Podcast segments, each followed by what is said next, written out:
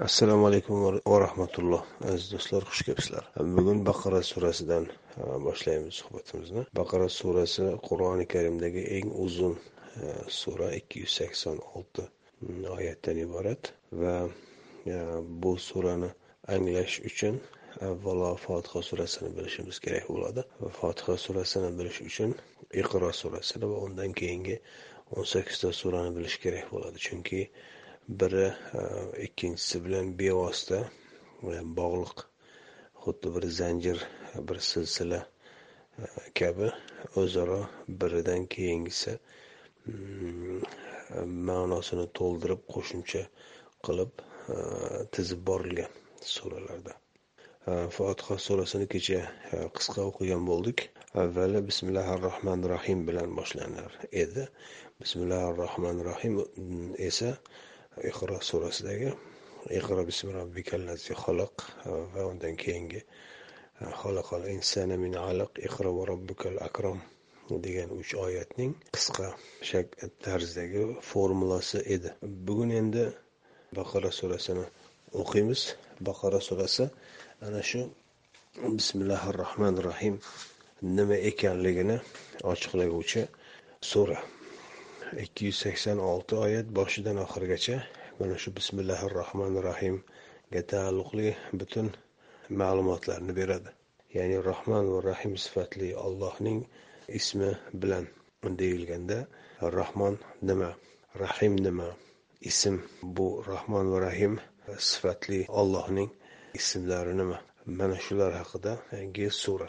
bu ikki yuz sakson olti oyatdan bugun faqat ilk o'n to'qqiz e, oyatni o'qiymiz chunki o'n to'qqiz oyat bir butun أعوذ بالله من الشيطان الرجيم بسم الله الرحمن الرحيم ألف لام ميم ذلك الكتاب لا ريب فيه هدى للمتقين deya boshlanadi bismillahi rohmanir rohim bu endi har bir surani avvalidagi formula bir kirish formulasi va suralarni e, boshlanishida qo'yiladigan ibora bu qayerga bog'lanishini aytdik iqro surasidagi iqro deya allohni ikki ismiga asosan deyilgan edi. Undan keyingi alif lam mim nimani bildiradi? Ilk oyat alif lam mim undan keyin o'n to'qqiz oyat. Bugun o'sha o'n to'qqiz oyatni o'qiymiz. Bu ikkinchi oyatdan to yigirmanchi oyatgacha. Mana shunaqa o'n to'qqizlik oyatlar hmm, baqara surasida o'n beshta.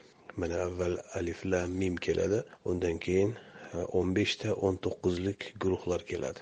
Va e, natijada ikki yuz sakson besh oyatni tashkil etadi alif mim bilan birga ikki yuz sakson olti oyat. Ho'p alif mim nima?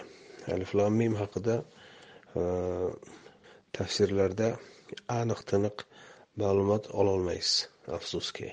Yo bu tarix bo'yicha e, yo'qotilgan o'zgartirilgan yoki qur'onni yetarlicha E, tadqiq etib tadabbur etib ko'rilmagan.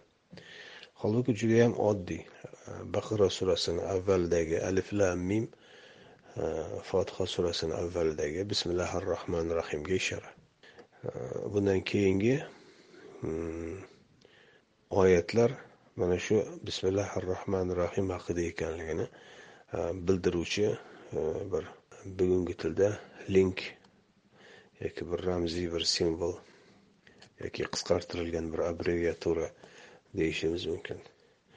Bu e, yigirma to'qqiz surani avvalida keladi. Men ularni hammasini e, allohni izni bilan yechib chiqdim. E, va undan keyin qur'ondagi ma'nolar butunlay boshqacha ekanligi ma'lum bo'ldi.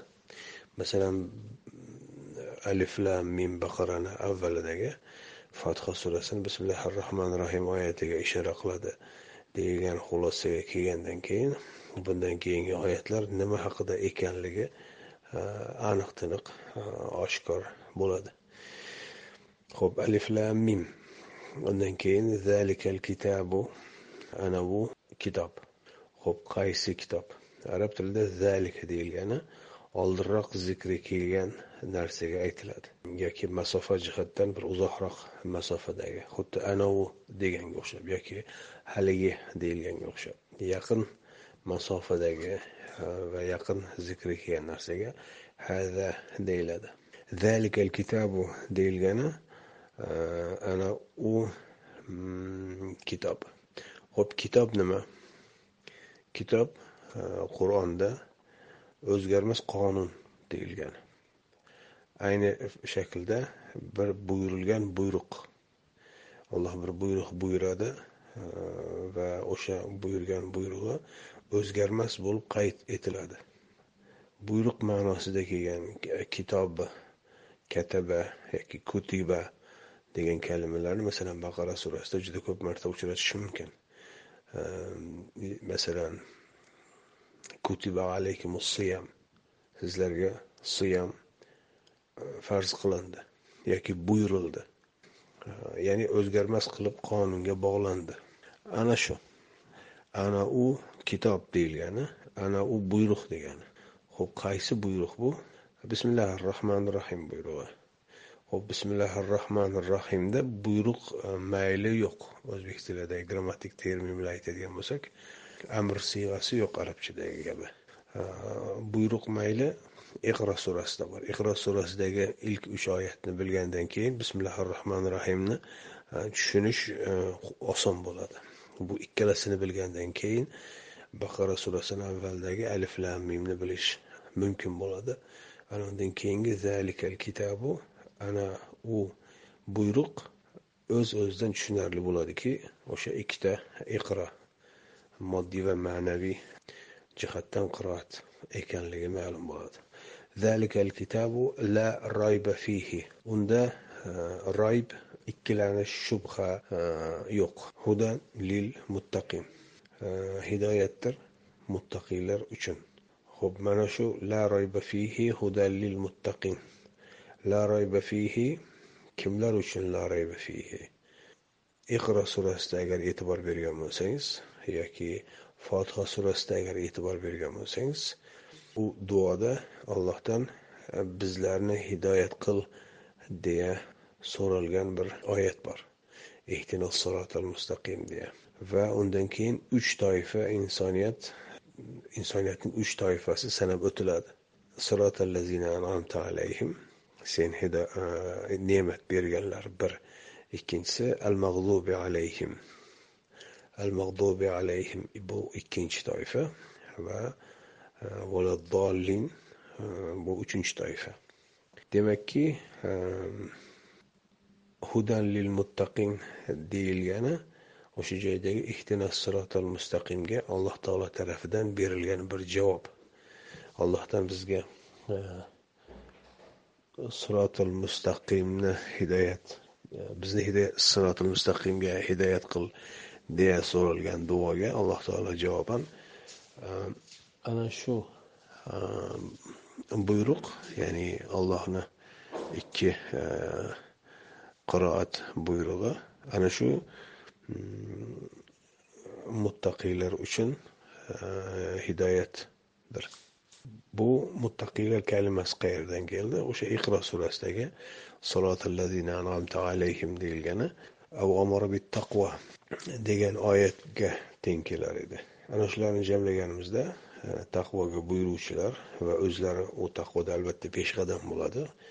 Ana shu jihatdan ularni alloh taolo muttaqiylar mm, deya nomlayapti demakki bismillahi rohmanir rohim deyilgan mm, formula hayotdagi asosiy formula faqat muttaqiylar uchun e, hech qanday shak shubhasiz hidoyatdir bu birinchi toifa insoniyat edi. Ikkinchi va uchinchi toifa insoniyat uchun bu e, hech bir shak shubhasiz emas.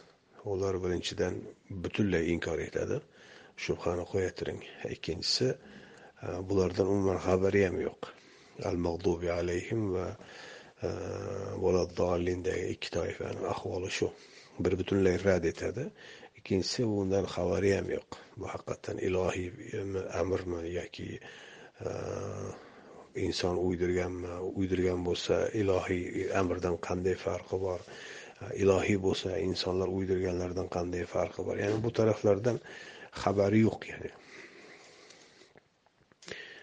E, bu endi tushunarli. O'sha bismillahi rohmanir rohim yoki iqro. Deya ikki qiroat amri bu muttaqiylar uchun hidoyatdir yo'l ko'rsatuvchidir ho'p muttaqiyni ma'nosi nima muttaqiyni ma'nosi tiyiluvchi degan tiyiluvchi bir ma'nosi ikkinchi ma'nosi xavfsizlik va omonlikka erishgan ya'ni allohni himoyasiga kirgan. Alloh taolo tarafidan e, butun zararlardan tiyilgan. Allohni masalan e, allohga taqvo qiling degani allohdan qo'rqib dahshatga tushing degan qo'rqitish ma'nosida kelmaydi qur'onda. Balki allohni himoyasiga kiring e, degan ma'noda keladi va mm, muttaqiylar deyilganda ana shu alloh taolo tarafidan himoya qilingan e, insonlar zikr etiladi. Hop keyingi oyatda e, allazina yu'minuna bil va va mimma razaqnahum yunfiqun. E, ularni uch sifat keltiriladi. Ho'p bu uch sifat iqro yoki fotiha surasida qaysi oyatlarga bog'liq bo'ladi va bularni ma'nosi nima? Avvalo ularni ma'nosini ko'raylik. Ular g'aybga ishonadilar deb tarjima qilishadi va g'ayb deganda istagan g'aybni bu yerga tiqishtirishadi. Jinlar arvohlar avliyolar va hokazo holbuki qur'onda alloh taolo g'ayb deya ularni biron bittasini aytmaydi. G'ayb nima ekanligini bundan keyingi oyatlarda keladi hali. Hmm, biz hozir g'ayb haqida to'liq ma'lumotga ega deb e, tushunamiz. Chunki yu'minun iymon keltiradi deyilgani bir mavzu haqida to'liq va batafsil ma'lumotga ega bo'ladi va bu mavzudagi e, butun javoblarga e, to'liq e, butun savollarga to'liq javobga ega.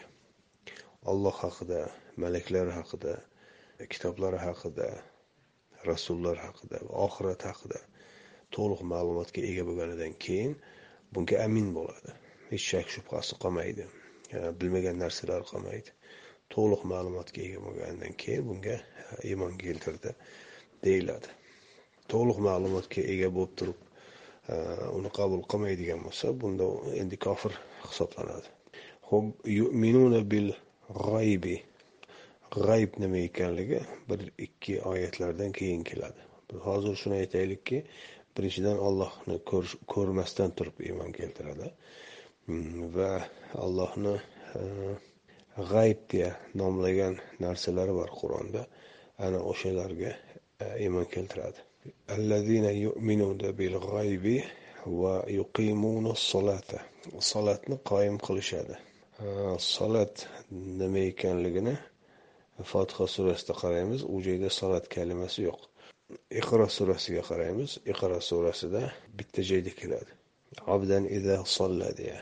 Abdan iza solla nima ekanligini biz o'sha oyat haqidagi suhbatimizda aytdik. Bu o'sha qiroat ikki yo'nalishiga amal qiluvchi insonni faoliyati. Bu faoliyatni amalga oshiruvchi insonlarni alloh taolo abd deydi. Abd degani bugungi kundagi qul ma'nosida emas yoki quldorlik tuzumidagi qullar ma'nosida emas. Alloh taolo e, buyurgan buyruqqa amal qilib uning evazini ollohdan oladigan insonlarni alloh taolo abd deydi. Allohning qullari deydi bir joyda ishlab e, u ish evaziga maosh oladigan odamlarni qul deyilardi o'zi shunday aslida.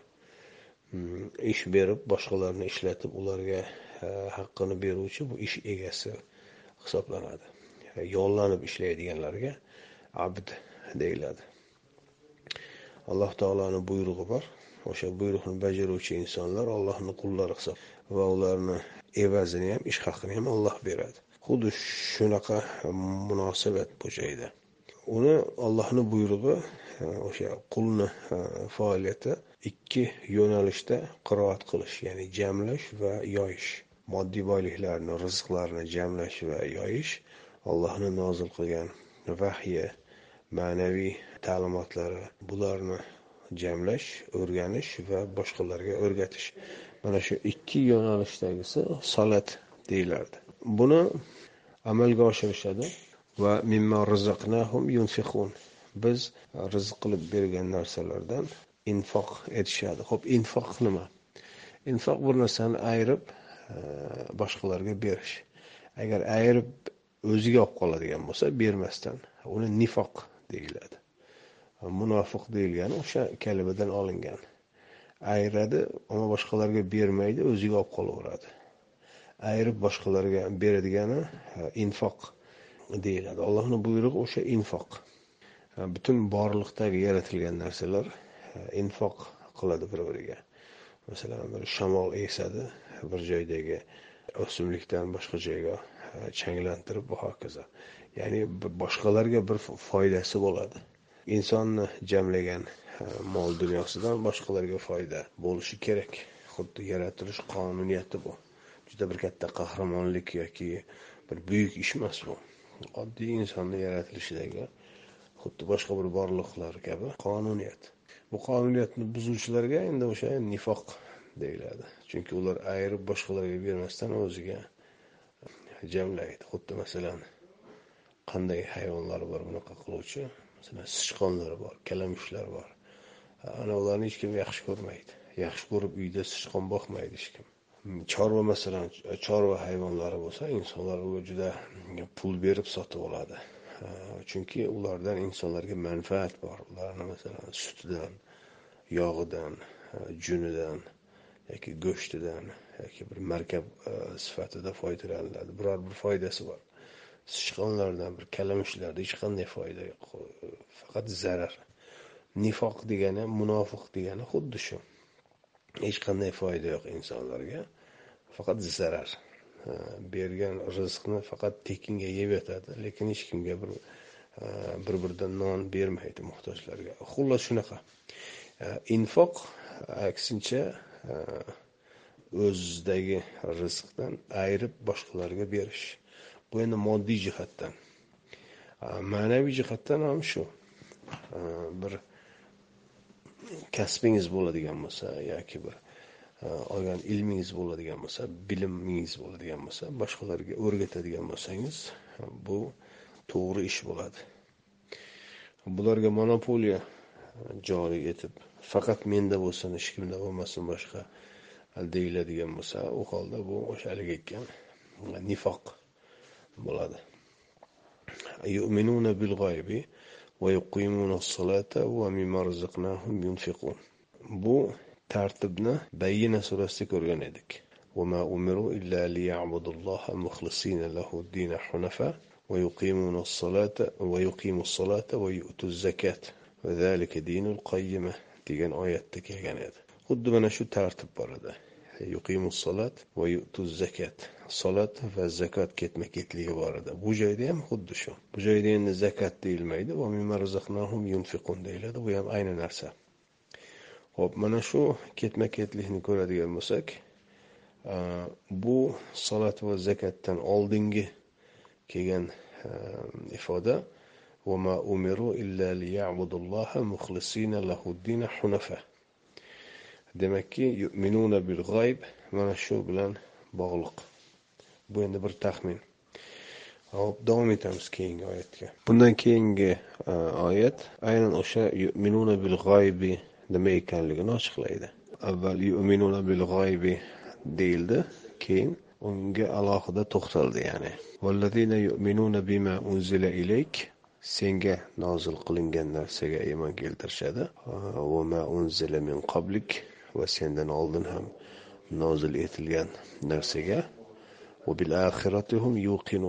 Va oxirat haqida biror bir shubha qilishmaydi. Ho'p bu joyda senga nozil qilingan nima edi? Va sendan oldin e, nozil qilingan nima edi?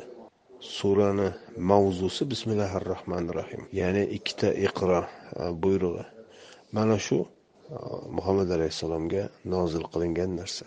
Va avvalgilarga nozil qilingan narsani bayyina surasida ko'rdik.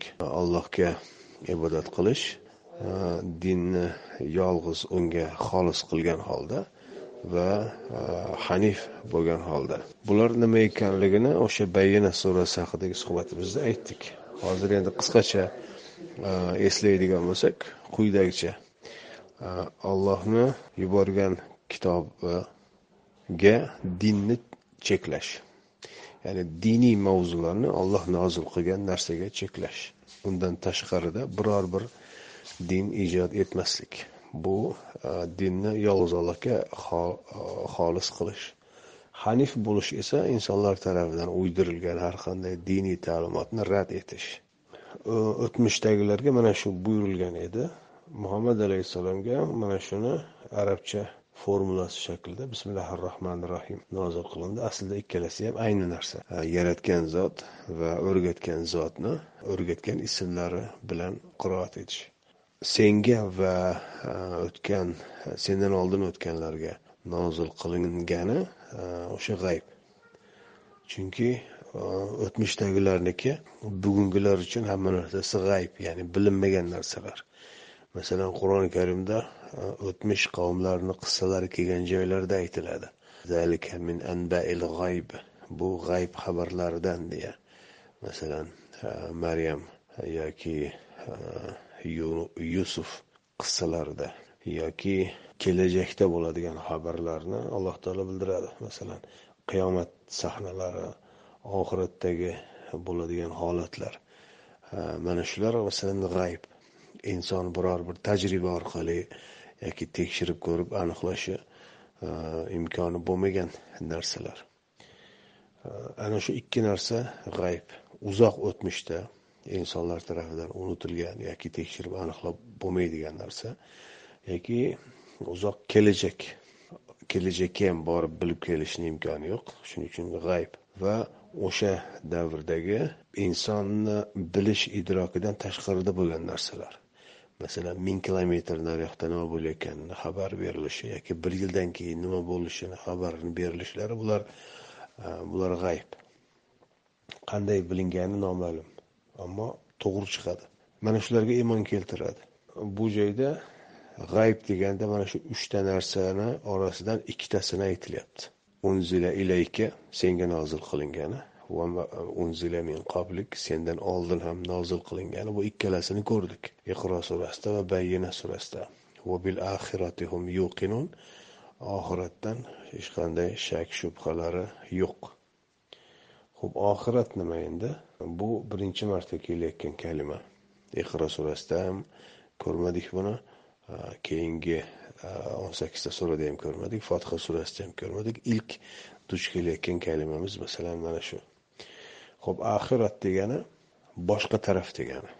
Bir narsani e, boshqa tarafi masalan ma'naviy tarafi bo'ladigan bo'lsa yoki g'oyaviy tarafi bo'ladigan bo'lsa ana shu oxirat deyiladi bir jihatda. E, zamon miqyosida e, ma'nosida esa jihatdan esa bu hozirgi zamondan boshqa bir zamonlar. Hozir masalan atrof shirk arablar zulmni e, zulmda uchiga chiqqan har yerda urush qon to'kish fasod bo'ladigan bo'lsa e, bulardan butunlay boshqa zamonlar keladi. E, chunki allohni va'dalarini ko'rdik mana. Tabbat surasida yoki fath surasida yoki kavsar surasida dinga qarshi bo'luvchilarni mag'lub bo'lishi e'lon qilindi. Bular g'ayb xabarlari. Mana shularga E, iymon keltiradi. Va ular mag'lub bo'lganidan keyin butunlay boshqa zamonlar kelishi ya'ni lakum dinukum valiya din meni dinim o'z dinim bor e, bu menga deyilgan o'sha din e, ustuvor bo'ladi. Bayyina surasida zalika dinul qayyima deyilgani mana shu tartibni to'ldiradi. Ya'ni yu'minuna bil g'oybi g'aybga iymon keltiradi deyilgan oyat.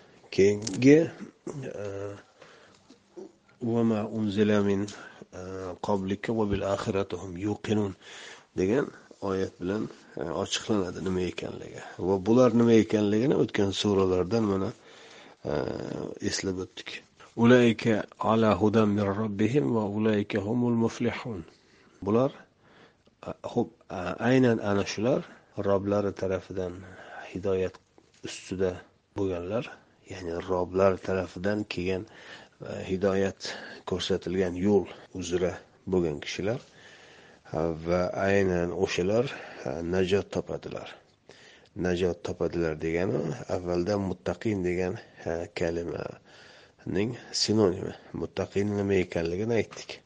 Allohning himoyasiga kirganlar. Ya'ni alloh taolo ko'rsatgan yo'lga kiriladigan bo'lsa e, allohni himoyasiga kiradi. Chunki bu yo'l tinchlik omonlik yo'li. Boshqa joyda darussalam va yad'u ila darissalam deyiladi. U tinchlik diyoriga chorlaydi da'vat etadi chaqiradi. E, unga labbay deya e, ijobat etib u yo'lga tobe bo'lganlar haqiqatdan tinchlik omonlik ehm, diyoriga mm, kiradi. Ya'ni allohning eh, himoyasiga kiradi va bu jihatdan endi eh, falah kalimasi eh, muflihun himoyaga kirganlar najot topganlar degan mm, kalima bilan bu qismi tugaydi. Mana shu oyatlar humul muflihun degan joygacha bo'lgan Э, oyatlar muttaqiylarni sifatlarini va alloh taolo tarafidan berilgan baho bilan tugaydi. Bu endi e, fotiha surasida an'amta alayhim degan e, ismlarni ochiqlaydi. Bundan keyingi oyatlar al mag'dubi alayhim bilan e, addollinni sifatlari haqiqati mohiyatini ochadi. Mana shu haqiqati mohiyatini ochib berish ismlantirish deyiladi.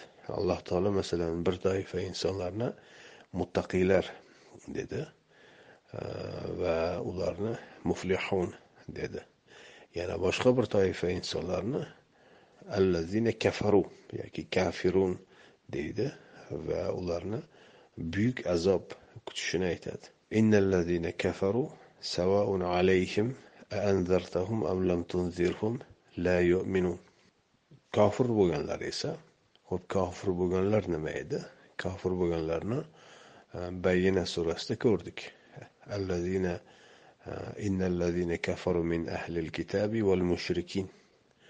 Ahli kitob va ahli kitobdan bo'lgan kofirlar, ya'ni rad etganlar va mushriklar.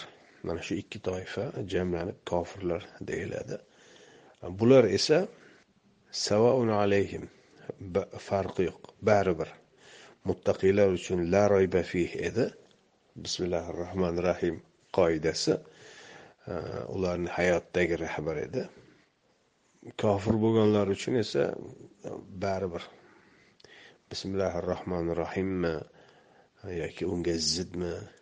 Bismillahi rohmanir rohim degani yaratilish qonunlariga muvofiq bo'ladi.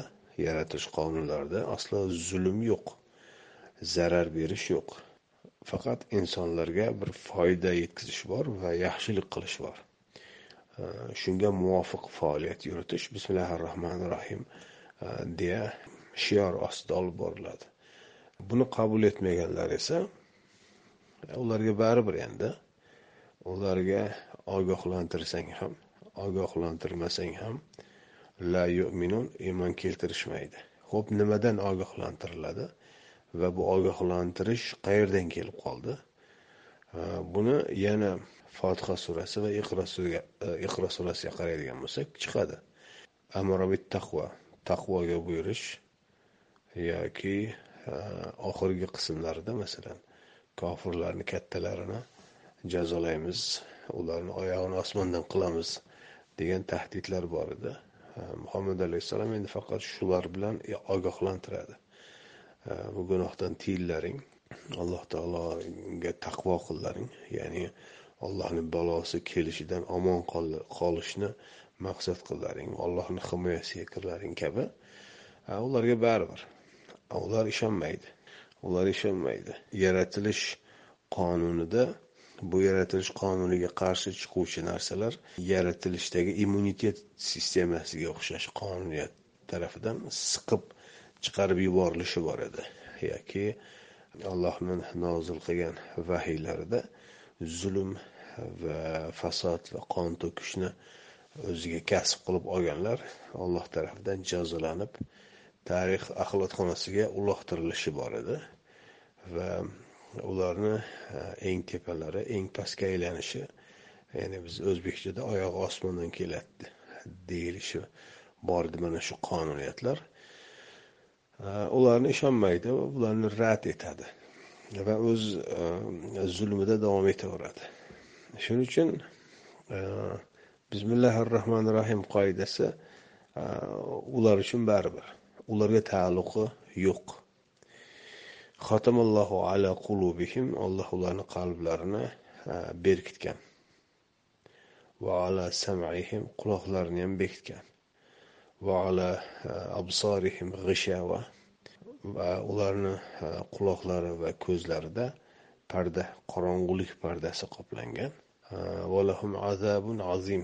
Va ularga nihoyatda ulug' azob bor. Ulug' azob nima edi? Azobni E, yo'qotish mahrum bo'lish e, ma'nosida ekanligini ko'rdik. Azim endi eng maksimal degani. Qur'onda katta e, ulug' buyuk degan ma'nolarni beruvchi kalimalar bor. Masalan kabir kabir yoki undan ham kattaroq akbar kabi. Ammo azim degani eng buyuk ya'ni ham bo'yiga ham eniga va nihoyatda maksimal deyilgan kabi ma'no. Bu endi azob ularni yo'qotishi nihoyatda katta yo'qotish bo'ladi degani. Mag'lub bo'lishadi birinchidan ikkinchidan orzu umidlaridan mahrum bo'lishadi va bu endi dunyoda va endi oxiratda e, abadiy e, jismonan va e, psixologik qiynoqlarga loyiq ko'riladi. Mana shu ikki oyat mana shu al mag'dubi alayhim degan e, sifatni ochiqlaydi al mag'dubi alayhim iqro surasida e, o'sha nosiya degan toifani bildiradi va undan oldin tog'utlar degan oyat bor edi. Innal insana degan. E, o'sha o'shani bildiradi. Bundan keyingi oyatlar endi mana shu E, kofirlar e, degan toifani ichidagi ikki e, toifa haqidagi oyatlar. Ya'ni al mag'dubi alayhim va dollin degan g'azabga uchraganlar va adashtirilganlar. Ya'ni kofirlarni boshqaruvchilari va boshqariluvchilari degan ikki toifa. O'z orasida biri boshqaruvchi biri boshqariluvchi bo'lgani bilan umumiyatla allohni nazdida bular kofirlar deyiladi. Alloh ularga kofirlar degan ismni bergan. Shundan ham ko'ramizki alloh taoloni bismillahi rohmanir rohim degan deya o'rgatgan formulasi shunchaki allohning e, asmoil husnosi bilan cheklanmaydi. Bu allohni zotini ismlari e, bilan cheklanmaydi. Balki allohni o'rgatgan ismlari bor. Kimlar muttaqiy ekanligini mana ko'rdik. Alloh taolo muttaqiylar dedi ularni sifatlarini berdi va ularga muflihun deya hukm chiqardi. Ana undan keyin e, kofirlar dedi kimlar kofirlar ekanligini mana endi bundan keyingi oyatlarda ko'ramiz. Ularni umumiy sifati ularga ogohlantirsang ham da'vat qilsang ham e, baribir iymon keltirishmaydi. bu qanday amalga oshishini mana endi keyingi oyatlarda ko'ramiz ومن الناس من يقول آمنا بالله وباليوم الآخر وما هم بمؤمنين mana shu odamlar orasida shundaylar borki mana shu odamlar deyilgandan keyin tushunarli bo'ladiki muhammad alayhissalomni atrofidagi e, odamlar e, ya'ni arabcha gapiradigan arab millatiga mansub bo'lgan e, balki yahudiylik dinini qabul qilgan balki nasroniylik dinini qabul qilgan. Shuning uchun olloh va oxirat degan tushunchalarni biladi va ularga hatto iymon keltirganmiz deganidan ko'ra demakki bular ahli kitoblar bo'lgan atrofidagi kishilar orasida. Lekin alloh taolo ularga ular iymon keltiruvchilar emas deya ism qo'yadi. Ular o'zlariga masalan biz iymon keltirganmiz biz ham mo'minmiz deya ismlantirish mumkin lekin bular yolg'on alloh taolo ularni mo'minlar e, ular emas. Ular mo'minlar emas deya e, nomlaydi nima uchun bunday ekanligini buni davomidagi oyatdan ko'ramiz. Ular aldamoqchi bo'ladi allohni va iymon keltirganlarni ularni maqsadi endi ko'rinmagan konkret bir borliq sifatida muloqot qilib mana aldadi bizni e, gapimizga ishondi deya natija olish e, mumkin emas alloh haqida. Konkret ko'rinadigan va buni natijasini olish mumkin bo'lgan ikkinchi obyekt bular iymon keltirganlar. Demakki ko'proq ular allohga iymon keltirmaganligini olloh aytyapti. Demakki ular iymon keltirganlarni aldashmoqchi. Atrofida shu o'zi ko'rib konkret muloqotda bo'lib yurgan iymon keltirganlar bor. Shularni aldab bular ham endi iymon keltirganmiz degan bir niqob ostida e, yashirishadi o'z kufrlarini.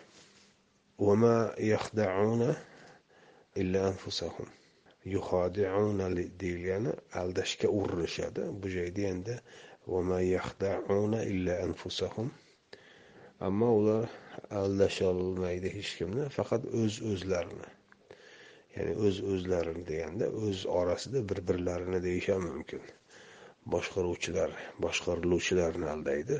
Biz sizlarni to'g'ri yo'lga boshlayapmiz mana deb boshqariluvchilar ham xo'p bo'ladi deya ularga bosh egib ularni xizmatidamiz go'yo deyishadi. Lekin ikkalasi ham bir birini aldayotganligini ikkalasi ham bilib turadi va ikkalasi birlashgan e, tarzda e, mo'minlarni aldashmoqchi bo'ladi. Lekin e, alloh taolo shunday ularga ism qo'yadi baho beradiki ism qo'yadiki ular hech kimni aldasha olmaydi. Iymon keltirganlar iymon keltirganlar degan nomni o'zidan ham ma'lumki ular haqidagi ma'lumotni olloh nozil qilgan vahiydan oladi va ularni kim ekanligini ochiq oydin bilishadi. Ular kazzob ekanligini ular allohga hech qanday bir iymon keltirgani ham yo'qligini bilishadi. Shuning uchun ularga juda bir laqqa tushadigan anoyi yo'q.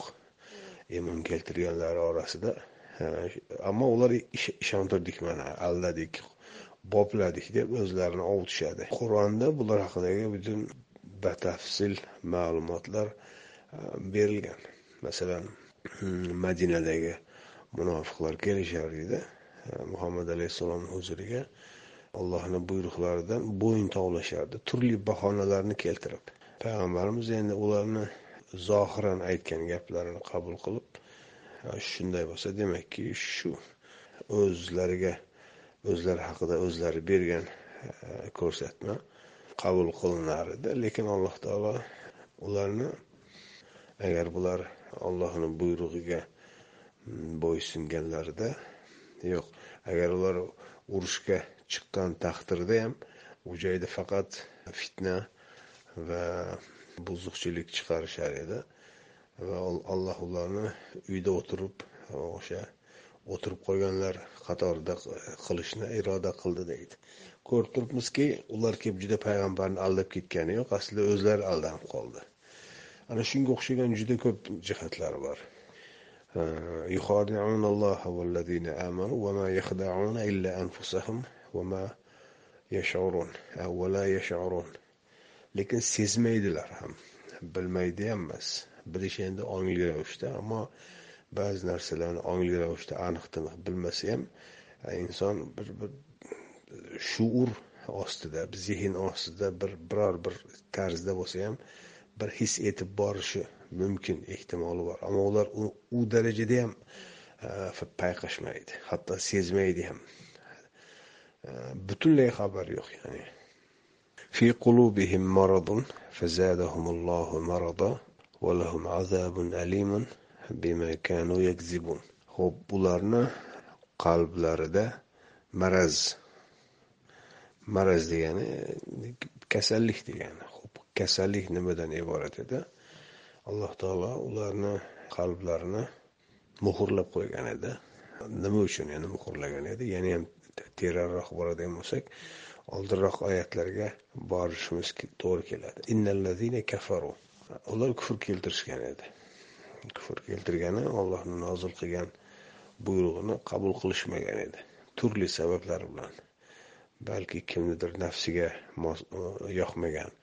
Kimnidir e, cho'ntagiga yoqmagan kimnidir tijoratiga yoqmagan kimnidir qorniga kibriga yoqmagan. Va hokazo allohni buyrug'ini bepisandlarcha e, inkor etgani uchun alloh taolo ularni qalbida haqni ko'rish haqni anglash va haqni qamray olish e, degan narsalarni tamoman yopadi.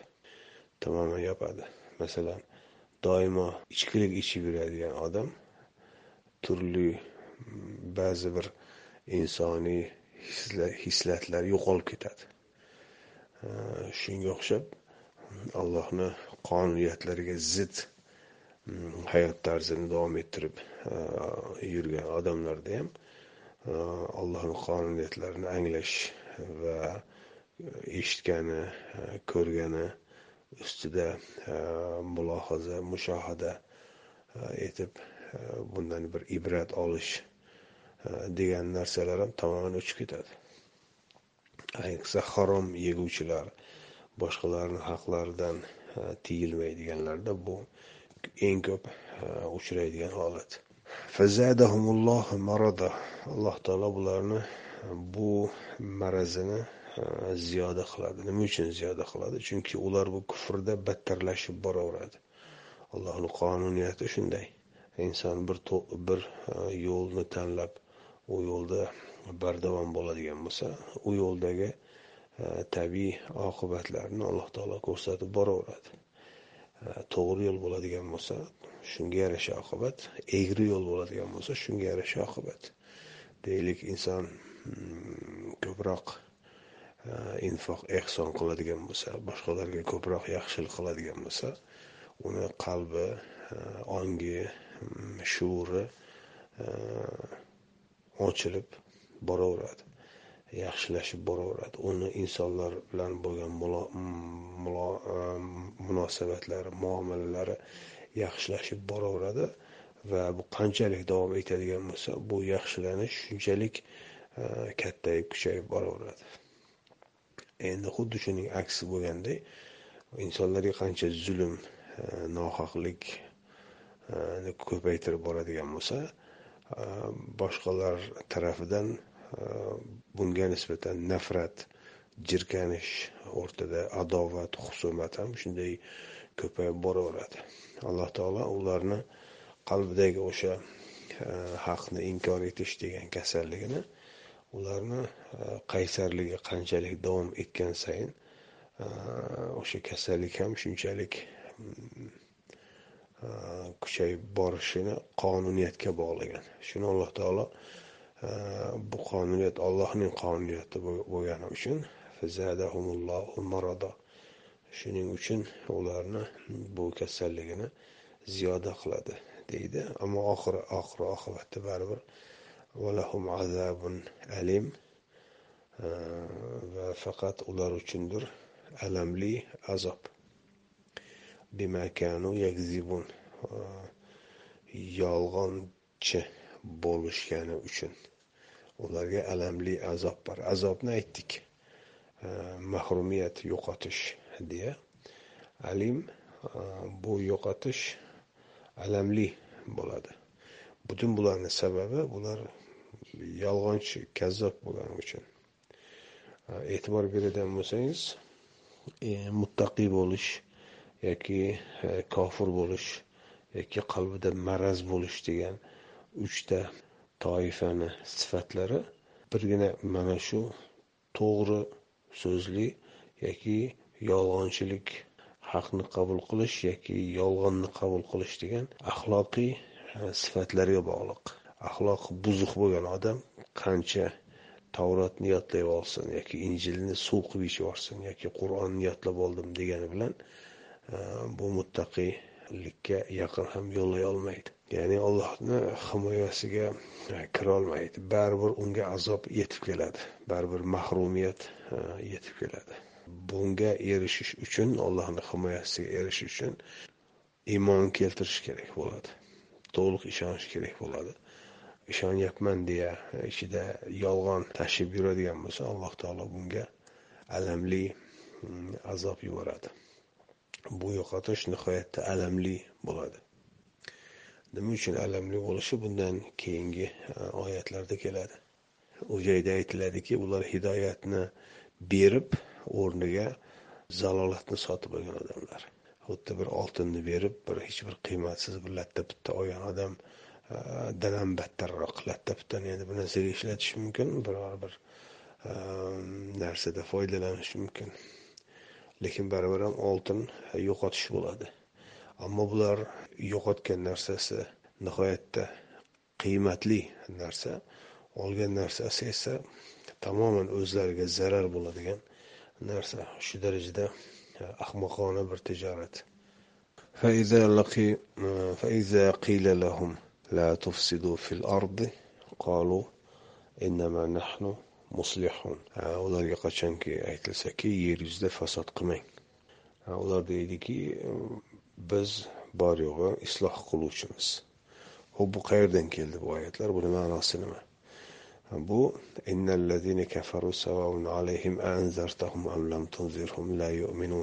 degan oyatni yana bir tafsiloti ularga yer yuzida buzg'unchilik qilmang deyilgani bir ogohlantirish. Buni ichida o'sha yer yuzida buzg'unchilik qiluvchilar qanday og'ir gunohlar sodir etayotgan va ularga allohdan qanday og'ir ayanchli azoblar kelganligi bularni hammasi mana shuni ichida e, shundoq ham dohil bu mavzuga. Ammo ular uni qabul etishmaydi. Ularga bu ogohlantirishning foydasi yo'q. Ular qaysarlik bilan o'zlarini oqlash yo'liga o'tib oladi nega? Chunki ular yolg'onchi. Ha biz to'g'ri bu e, fasod e, qilib qo'yibmiz. E, Alloh kechirsin bo'ldi biz tiyildik. Deydigan biror bir mardligi yo'q. Ular yo'q deb oyoq tirab turaveradi. Biz yaxshi muslihun isloh qiluvchimiz. biz tuzatyapmiz yaxshilik qilyapmiz islohot o'tkazyapmiz deyishadi aslida ularni islohotlari tamoman buzg'unchilikdan iborat bo'ladi ala innahum eh, humul mufsiduna valakin la yash'urun vala yash'urunni avvalroq وما يشعرون oyatida ko'rgan edik يخادعون الله والذين آمنوا وما يخدعون إلا أنفسهم وما يشعرون Ular allohni aldamoqchi bo'ladi va iymon keltirganlarni ham e, lekin e, o'zlarini aldashadi e, bilmagan holatda sezmagan holatda deyilgan edi. Bu joyda o'shanga ishora bor. Ala innahum bilib qo'yinglarki ana o'shalar o'zlari mufsidun fasodchilardir. Buzg'unchilar. Ya'ni buzg'unlik hayotda biror bir buzg'unlik buzilish bir ifsod e, izdan chiqish bir muammo bo'ladigan bo'lsa ana shular sababli bo'ladi. E, Ular o'zlari e, fasodchi ekanligini sezmaydi. Ular o'zi o'sha hayolidagi biz e, aldayap qoyillatyapmiz boplayapmiz bularni deya g'alabalarga erishyapmiz deya o'zlarini ovutishlari bilan band hatto sezmaydi ham biz buzg'unchilik qilayotganlik buzg'unchilar ekanligini. Lekin alloh taolo mana bismillahi rohmanir rohim e, degan qoidani o'rganyapmiz. Bu oyatlarda e, bularga ismlarni qo'yib kelyapti.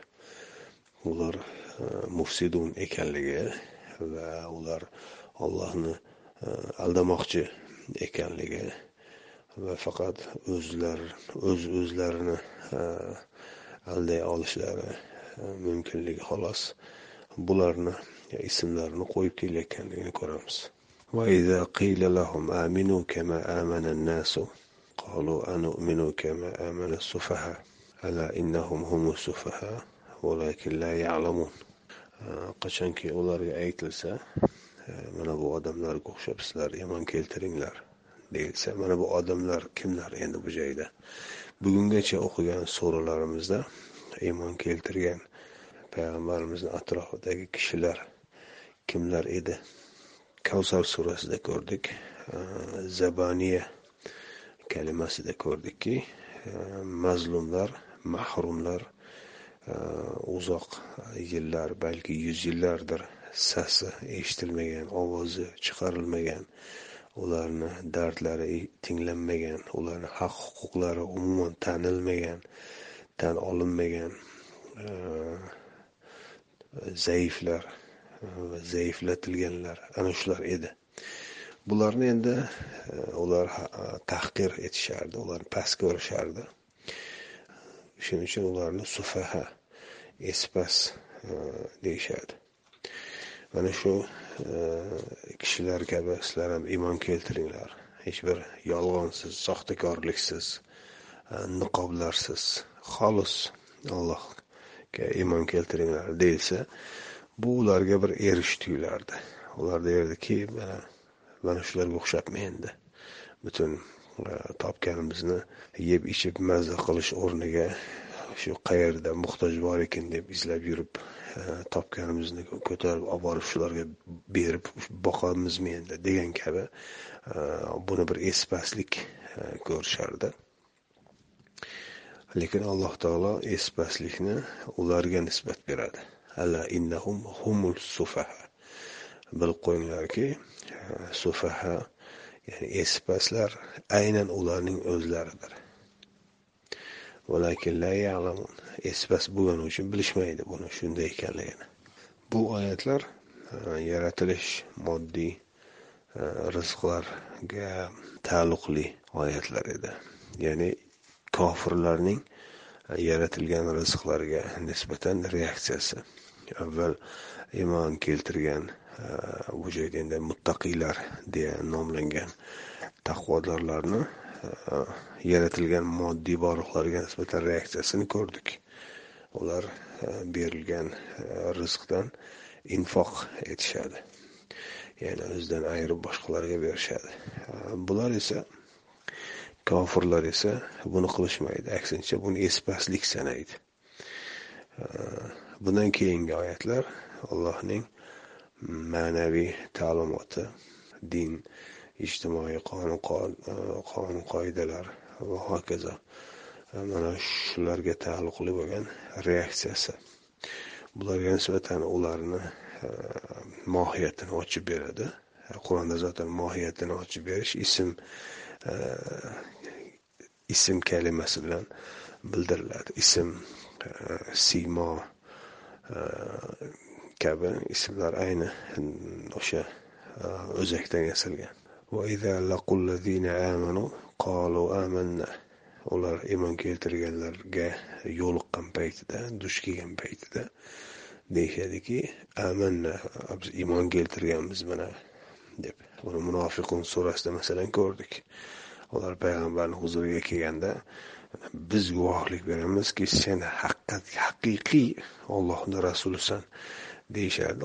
Alloh esa ularni kazzoblar deydi. boshqa oyatlar ham juda ko'p bularni mohiyatini fosh qiluvchi قالوا إنا معكم وإنما نحن مستهزئون ammo o'z shaytonlariga yo'liqqan paytida deyishadiki biz aslida sizlar bilan birgamiz biz faqat istehzo Э, qiluvchimiz.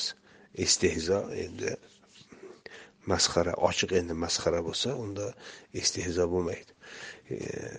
Yashirin bir e, mm, nimalar bilan shamalar bilan bir e, ochiq tarzda bo'lmagan shaklda ularni ustidan kuluvchi kulyapmiz deydi. Bizlar ularni ustidan kulishimiz faqat mana shunaqa deydi. Bu joyda e, shayotin shaytonlar degan kalima ilk keladi. Bugungacha o'qilgan suralar orasida. Ho'p shaytonlar kimlar shaytonlar kimlar ekanligini avvalroq bu iqro surasidan ham oldinroq e, suhbatlarimizda aytdikki e, masalan falaq va nos surasi orqali e, auzu billahi min shaytonir rojim formulasini tushunish mavzusidagi suhbatimizda falaq e, va nos surasida. E, insonlarni yo'ldan ozdiruvchi omillar va e, o'zi bilmasdan din haqida duch kelgan narsani iddao qilish bu ikkinchi sifati edi. Yo'ldan ozdirish sifati. Shayton bo'lsa bilmagan narsasini duch kelgan narsani bizda haligi quruq aravani olib qochish degan gap bor. Oddiy xalq tilida. Ana shularga rojim deyilgan edi. Toshbo'ronga aloqasi yo'q rojimni. Bu joyda o'sha e, shayotinihim o'z shaytonlariga e, deya keladi. Ho'p kimlar endi o'z shaytonlariga? Buni e, o'sha yo'ldan ozdiruvchi toifalar masalan ahli kitob mushriklarni yo'ldan ozdirardi. Muhammad alayhissalomga qarshi yoki mushriklarni o'z ichida boshqaruvchilari e, ergashuvchilarni yo'ldan ozdirardi. E, jinoyatga gunohga e, buyurardi. Ana shularga shayotin deyiladi. Bu joyda ham yana bir ism o'rgatilmoqda. Alloh taolo tarafidan avvalo muttaqiylar ismi o'rgatildi kofirlar ismi o'rgatildi. Ana undan keyin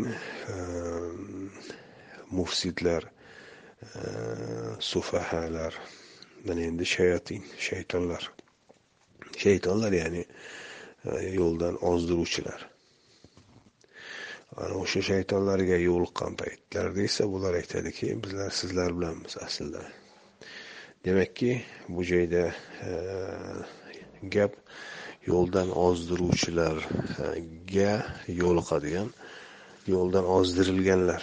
O'sha addolin toifasi haqida so'z ketmoqda. Bundan keyingi oyatda e, alloh taolo butun bularga e, o'z hukmini e'lon qiladi. Allohu yastahziu bihim va yamudduhum fi tug'yanihim ya'mahun. Avvalgi masalan muttaqiylarga alloh taolo o'z hidoyatlari e, o'z yuborgan hidoyati uzra ekanligini e'lon qilgan edi. Bu joyda esa e, alloh taolo ularga hidoyat emas ayni e, ularga yarasha muomala qilishini bildiradi. Alloh yastahziu bihim. Alloh taolo ular bilan ularni ustidan hali istehzo qiladi. Ya'ni bu joyda ularga e, reaksiya nihoyatda og'ir reaksiya. Agar birovni istehzo qiladigan odam javobiga o'sha odamdan istehzo oladigan bo'lsa bu endi biru bir tengga teng e, birga bir tengga teng deyish mumkin edi. Ammo unga javoban e, uni e, himoyasiga olgan nihoyatda kuchliroq boshqa birisi kelib bunga istehzo qiladigan bo'lsa bu nihoyatda og'ir bir javob bo'ladi. Bu joyda ham alloh taolo xuddi shu tarzda reaksiya bildirmoqda. Ya'ni iymon keltirganlarni e, istehzo qilish e, shunchaki e, oddiy bir narsa emas. Buni javobiga alloh taolodan keladi reaksiya. Chunki istehzoni sababi alloh taologa iymon keltirish edi. Bu iymon nihoyatda qadr qadr qiymatli bo'lgani uchun o'sha alloh taolo tarafidan reaksiya keladigan bir qonuniyat bor.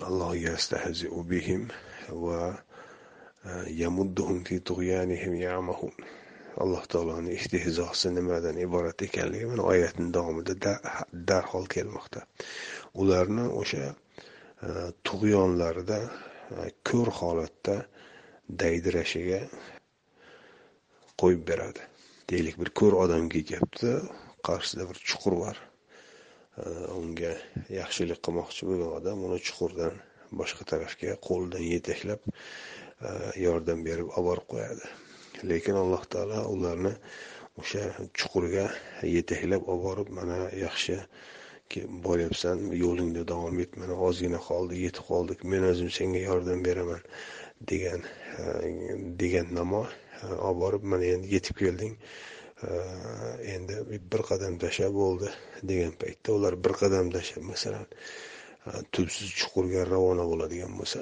xuddi mana shu shuni bir istehzo deyishingiz mumkin. Qulagandan keyin tepadan kelib turib bir kulib qanday ekan? Shu hazillashdim sen bilan deydigan bo'lsang mana shunda hayotda bir og'ir istehzo bo'ladi. Alloh taolo ham xuddi shunga o'xshagan reaksiya bildiradi. Alloh ularni ustidan istehzo etadi va ularni tug'yonlarida ko'r holatda daydirab yurishlariga madad beradi. Yamudduhum degani shu madad beradi. Ho'p nima uchun bunday istehzo? Chunki sababi keyingi oyatdan o'qishimiz mumkin. Avval muttaqiylar sifatida e, ulayka ala hudan min robbihim edi. Ana o'shalardir roblari tarafidan bo'lgan hidoyat uzra insonlar deyilgan edi. Bu joyda ham e, shunga o'xshash e, shaklda boshlanadi. Ular hidoyatni berib evaziga zalolatni sotib olganlar mana shulardir deydi. Shu darajada e, kulgili kulgili bir ahmoqona e, tijorat qiluvchi odamlar. Ularni tijorati juda bir e, daromadli bir kor qiluvchi bir tijorat bo'lmadi. Ular hidoyatda bo'lmadi mana shunday qilib. Ularga hidoyat kelgan edi. Payg'ambar keltirgan edi va payg'ambardan e, keyin ham boshqalar bu hidoyatni turli yo'llar orqali baribir ularga yetib e, kelgan edi. Lekin ular bu hidoyatni o'zlariga olishmadi. U hidoyatdan voz kechib undan ko'ra zalolatni ma'qul ko'rishdi. Bu endi tijorat tilida e,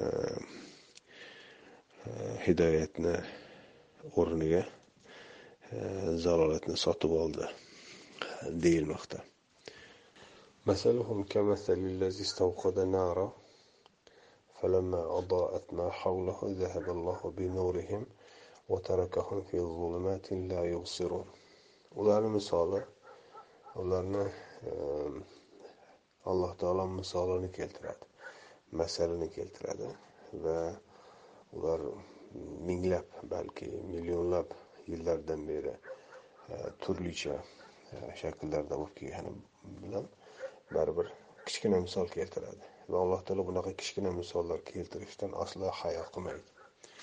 Masaluhum ularni misoli e, o't yoqqan odamga o'xshaydi. Bir odam o't e, olov yoqadi. Ana shunga o'xshaydi. Fasod chiqaruvchilar va aqlsiz odamlar ikkitasi sifati berilgan edi va e, hidoyatni sotib zalolatni sotib oluvchilar deyilgan edi. Ularni endi bular endi abstrakt tushunchalar. Endi konkret bir ko'z oldiga keltirish mumkin bo'lgan bir hayotiy masalani keltiradi alloh taolo. Bularni e, yana ham ochiqlash uchun. Bir o't yoqqan odam qachonki bu o't atrofidagi atrofini yoritgan paytda alloh taolo ularni yorug'ligini yo'qotadi ketkazadi ularni qorong'uliklarda tark etadi qoldiradi. La hech narsa ko'rmay o'tirishaveradi. Ya'ni bir urinish bor bir maqsadga intilish bor. Va endi maqsadga erishdik yetishdik degan paytda alloh taolo bularni e, o'sha intilgan e, hadafidan mahrum qiladi. O'sha mahrum qilish benasib qolish e, o'sha azob masalan. Va summun bukmun umyun fahum la yarji'un davomida. Sum savm kalimasida hali ko'ramiz. Ehm, gapirmaydigan e, odam. Ya'ni soqov odam. Bukmun eshitmaydigan odam. E, ya'ni gung deymizmi nima deymiz? Kar degan odammiz. Va e, umyun o'sha amo degan bizda aytiladi. Ya'ni ko'zi ko'rmaydigan odam. Ya'ni soqov kar ko'r. Shundan keyin bular qaytmaydi. Bu nima degani? Bular bir narsani boshlaydi deylik bir fitnani boshlaydi. Fitna degani o'sha yondirish bilan aloqador kalima. Bir narsani o'tda toblab undan kerakli bir narsani e, chiqarish chiqarishni fitna deyiladi. Masalan oltinlarni ma'danlardan shunday chiqarishadi. Olovda qizdirib ko'pigi ketadi chang g'ubori ketadi va toza oltin qoladi ana shuni fitna fitna deyiladi masalan. Mana shunaqa narsalarga umumatla nor olov misol ishlatiladi. Ular o'sha olov yoqqan paytida ya'ni musulmonlarga nisbatan ishlatilganda fitna chiqargan paytida alloh taolo bularni fitnasini mana endi g'alaba qozondik degan paytda bartaraf etadi. Musulmonlarni g'olib qiladi. Va ular summun bukmun umyun fahum la yarjiun deydigan ahvolga keladi.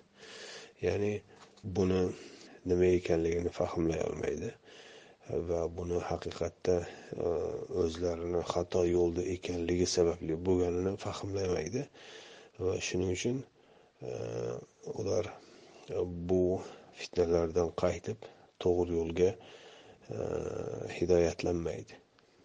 Ya'ni yangi bir fitnani boshlash uchun yana tajang bo'lib e, depressiyaga kirib stressga kirib yangi bitta fitnani boshlashaveradi har gal yangi fitna boshlaymiz deb olov yoqqan paytida alloh taolo bularni olovini ketkazadi va yana mag'lub bo'lishaveradi.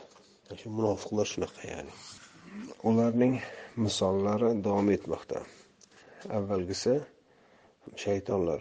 Yoki yo'ldan ozdiruvchilar yoki al mag'dubi alayhim fotiha surasidagi e, ismi bilan edi.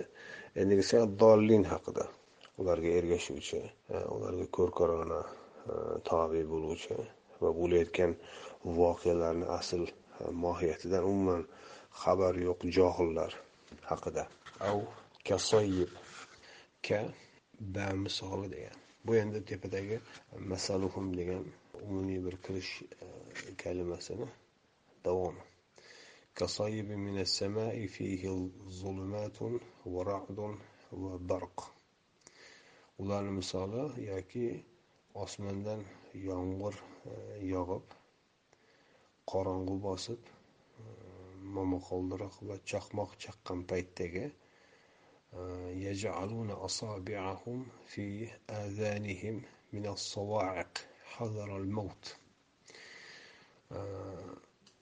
ana shu paytda barmoqlarini quloqlariga tiqib go'yoki o'limdan o'zini ehtiyot qilayotgan odamga o'xshaydi vallohu muhitun bil kafirin alloh taolo kofirlarni o'rab oladi qanday o'rab olishini mana ko'rdik ularni turli fitnalarini e, o'chiradi.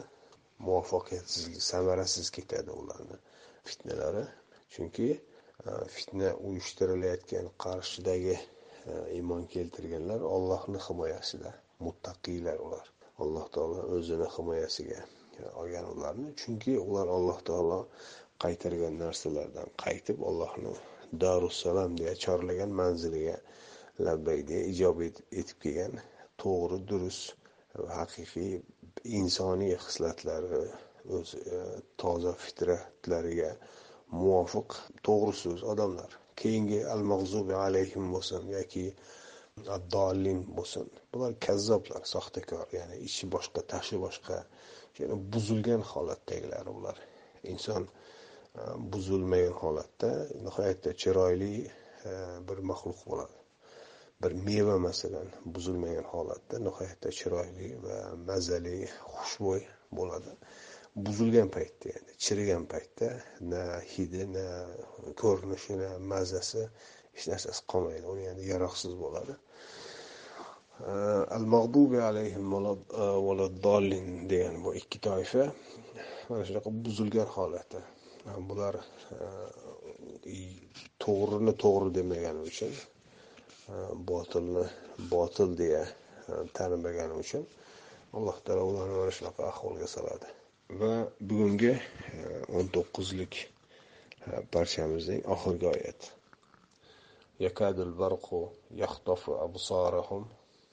Chaqmoq ularni ko'zini ko'r qilar ahvolga keladi. Ya'ni chaqmoq nima ekanligini payqab turibmiz. Alloh taolo tarafidan ularni zarariga keluvchi oyatlar. Bu bir ana keyin u oyatlarni o'rganib ularga amal qilib bu al mag'zubi alayhim bu ikki toifaga nisbatan nima qilish kerak ekanligi haqidagi buyruqlarni amalga oshiruvchi musulmonlardan keladigan zarbalar. Bu ikkinchisi. Biri ilohiy biri insoniy tarafdan oladigan kaltaklari bularni boshida sinadigan tayoqlar. Biroz imkon bo'lgan paytda yurib qolishadi. Xuddi chaqmoq ularni qo'rqitib dahshatga solgandan keyin orada sal imkon bo'ladi sal tinchiydi. Ana shunda biroz yurib qoladi.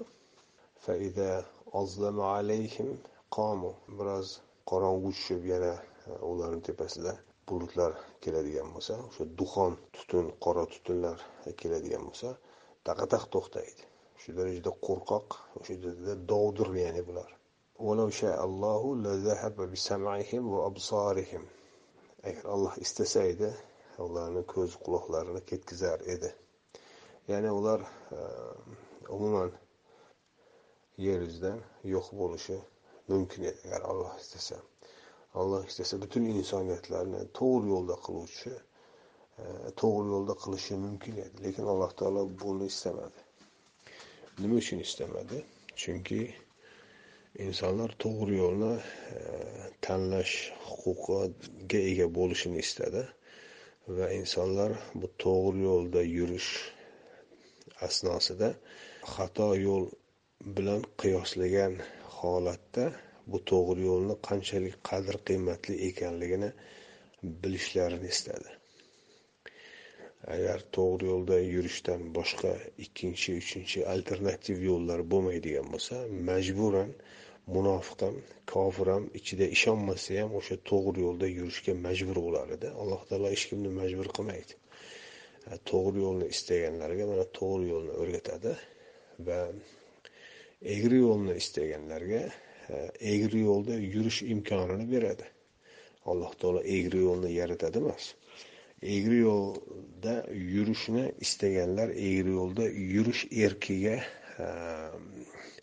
tanloviga hurriyatiga ega. Ammo hammasiga ham eslatadi alloh taolo. To'g'ri yo'lda yurganlarni mana oqibati bunday egri yo'lda yurganlarni oqibati bunday. Mana endi kim ishon e, istasa ishonsin istasa rad etsin ammo oqibat o'zgarmaydi. Baribir hamma o'zi tanlagan yo'liga yarasha oqibatni oladi.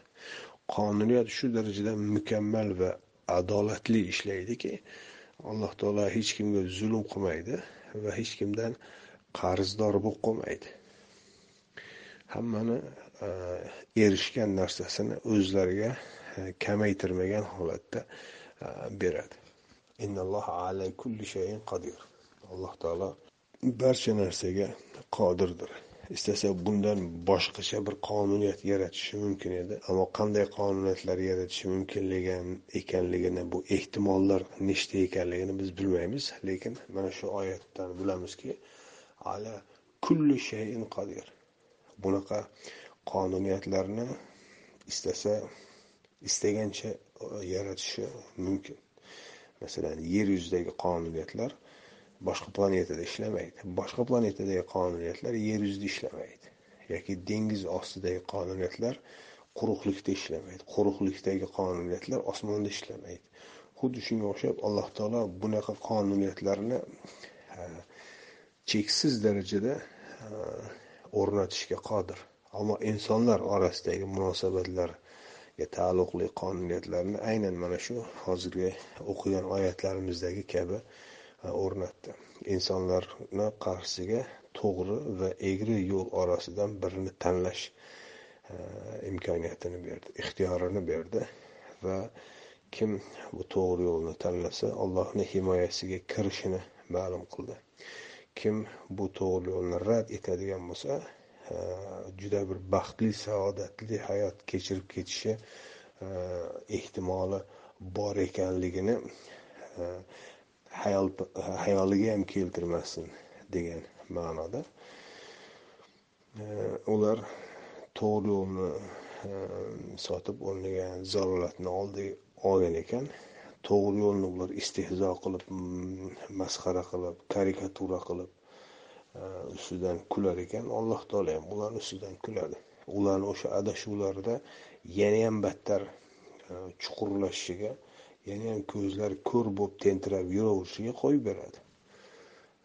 Va oxirat oxir oqibatda e, ularni e, alamli e, va buyuk azoblar kutadi. Xullas mana shu bugungi o'qimoqchi bo'lganim mana shu o'n to'qqiz oyat alif lam mimdan keyin takror aytaman. Alif lam mim bismillahi rohmanir rohimga ishora. Va bu o'n to'qqiz oyat ehm, fotiha surasidagi uch toifa insoniyatni ismlarini e, tanitadi ya'ni mohiyatini ochadi. E, va ularni e, har biri haqida bu surani davomida keladi.